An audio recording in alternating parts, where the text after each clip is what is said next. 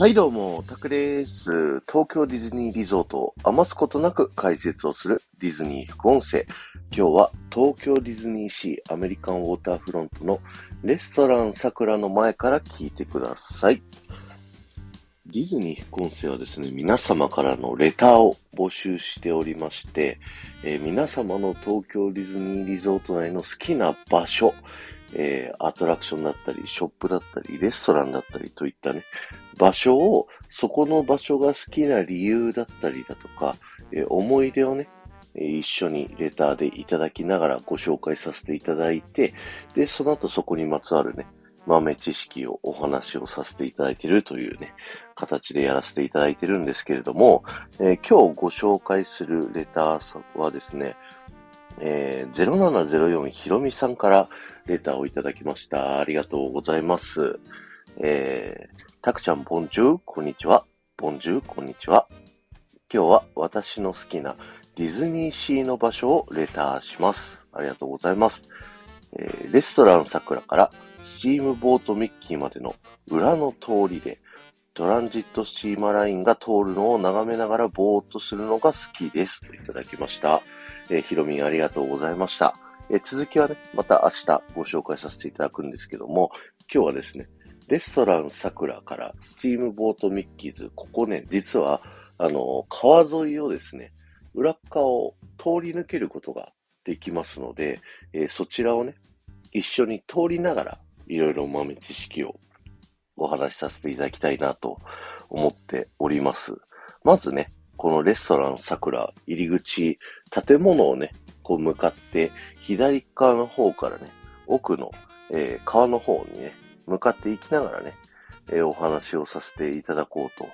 思うんですけども、このレストラン桜っていうのはですね、東京ディズニーシーで唯一の和食レストランということになってるんですけども、えー、このレストラン作ったのがですね、日系アメリカ人のチャーリー田中さんというね、方が、えー、魚市場を改装して作ったレストランというね、ストーリーになっております。なので、お店入っていただくとですね、いろんな市場だったようなね、こう、形跡を見ることができます。で、あと、この桜ですね、えー、名前が漢字が、あの、旧字体の漢字になってるんですけども、このアメリカンウォーターフロントの時代背景がですね、1912年ということで、その時ね、あの、我々がよく使うあの桜の漢字がまだなかったということで、えー、時代に背景に合わせて旧字体の桜というね、えー、漢字が使われております。さあ、そしてですね、皆さんこう進んでいくとですね、裏手側にあの桜のテラス席を見ることができますよね。で、テラス席のあたりの木箱とかをね、こう見てみていただきたいんですけど、その木箱に書かれている文字見るとですね、日本語で醤油と書かれた箱があったりします。あの和食のレストランなのでね、和食には欠かせない醤油がですね、このニューヨークの地でも、えー、日本からわざわざ輸入してね、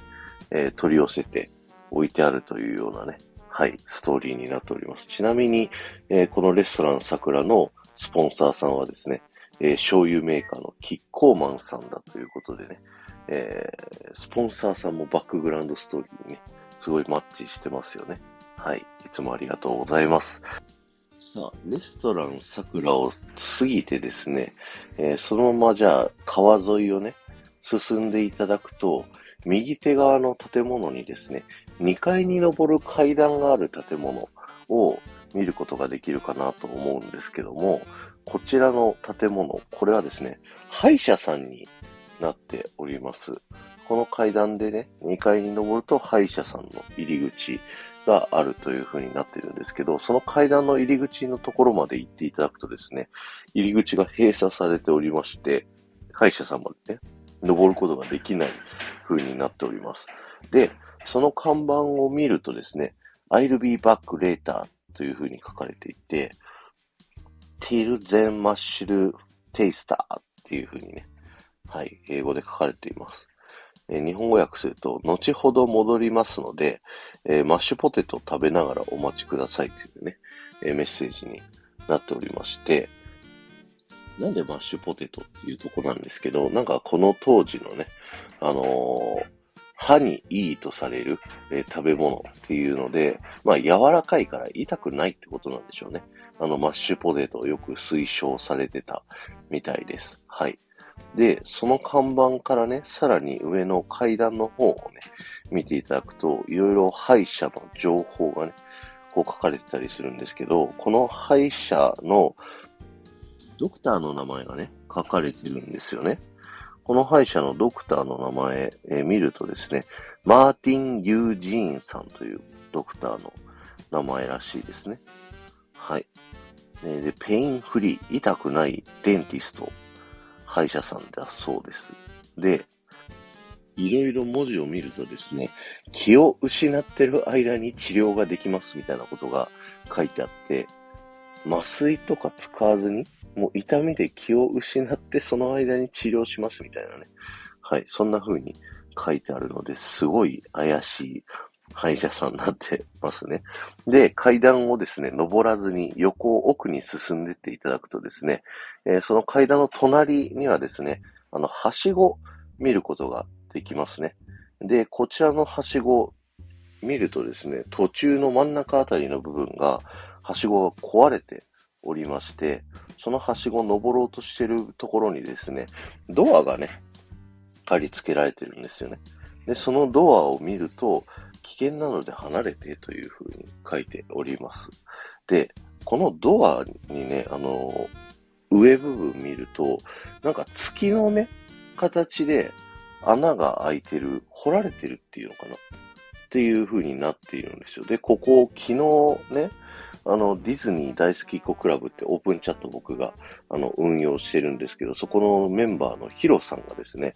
えー、ここはなんで穴が開いてるのという風に、あの、みんなにね、質問を投げてたんですけど、僕はもう全く知らないよと思ったんですけど、あの、テトリスさんね、あの、ディズニー、男子のつぶやきレディオのディズニー詳しいテトリスさん曰くですね、えー、このドアはトイレの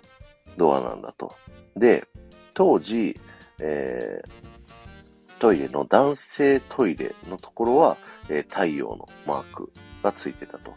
で、女性のトイレは、えー、この三日月のマークがついてたということらしいのでですね、ここの、えー、ドアは、トイレのドアが、まあ、どっかから外れてきてですね、で、この階段壊れてるから使うの危ないなあ、トイレのドアが落ちてる。じゃあこれを貼り付けて、えー、登るなよってメモ書いとこう。みたいな感じらしいですね。はい。なんで、あの、女性が三日月なのかっていうのはね、あの、正直よくわかっておりませんが、そういうことらしいですね。はい。じゃあ、引き続き、建物に沿ってね、あの、進んでいってください。そうするとですね、スチームボートミッキーズという、ショップの横を通っていくと思うんですけども、えー、こちらのお店はですね、ミッキーマウスのデビュー作、蒸気船ウィリーをね、こうテーマとしたお店になっているんですけども、実はね、ここすごい矛盾があるんですよ。このね、スチームボートミッキーズの裏側、今皆さんがいらっしゃる側の壁を見るとですね、えー、お店のポスターを見ることができます。広告っていうのかなチラシを見ることができます。で、それを見てみるとですね、スチームボートミッキーズは1847年から続くですね、アメリカンウォーターフロントでナンバーワンの海洋雑貨店、まあ、海にまつわる道具を売っているお店というね、えー、チラシがあります。なので、えー、このアメリカンウォーターフロントの時代背景は1912年の設定。なので、1847年からね、えー、経っている、えー、もう65年も、えー、続いている老舗のお店ですというね、はい、そんなポスターになっているんですけども、ここで皆さん違和感気づいた方いらっしゃいますでしょうか、えー、このスチームボートミッキーズできたのが1847年、そして今現在アメリカンウォーターフロントが1900 12年というね、設定になっているんですけども、実はね、あの、ミッキーマウスが生まれた年、ミッキーマウスのデビューの年っていうのはですね、1928年になるんですよね。なので、この時代のアメリカンウォーターフロントには、ミッキーマウスはですね、本当はまだいないっていうのが正しい歴史上ではあるんですけれども、まあね、そこはディズニーシーの、まあ、設定ということで、あえてね、あの、分かってるけど作ったっていうね、はい、そんな感じがしますので、ぜひそこも含めて楽しんでみてはいかがでしょうかということで、今日は終わりです。ありがとうございました。この放送が面白いと思った方は、ポッドキャストで聞いてる方はですね、ぜひチャンネルのフォローよろしくお願いします。そして、スタンド FM で聞いてる方はですね、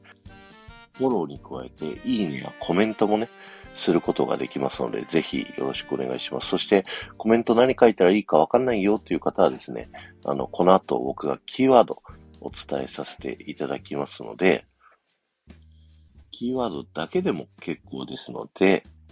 ぜひね、コメント欄書いていっていただけると嬉しいです。えー、今日のキーワードは、カエルの広告はディズニーランドにもあるよでお願いします。えー、先ほど説明したですね、スチームボートミッキーズの、えー、広告がですね、被って貼られてるんですけど、カエルの広告がね、あの、実は見つけることができます。この広告はあの、トローチ。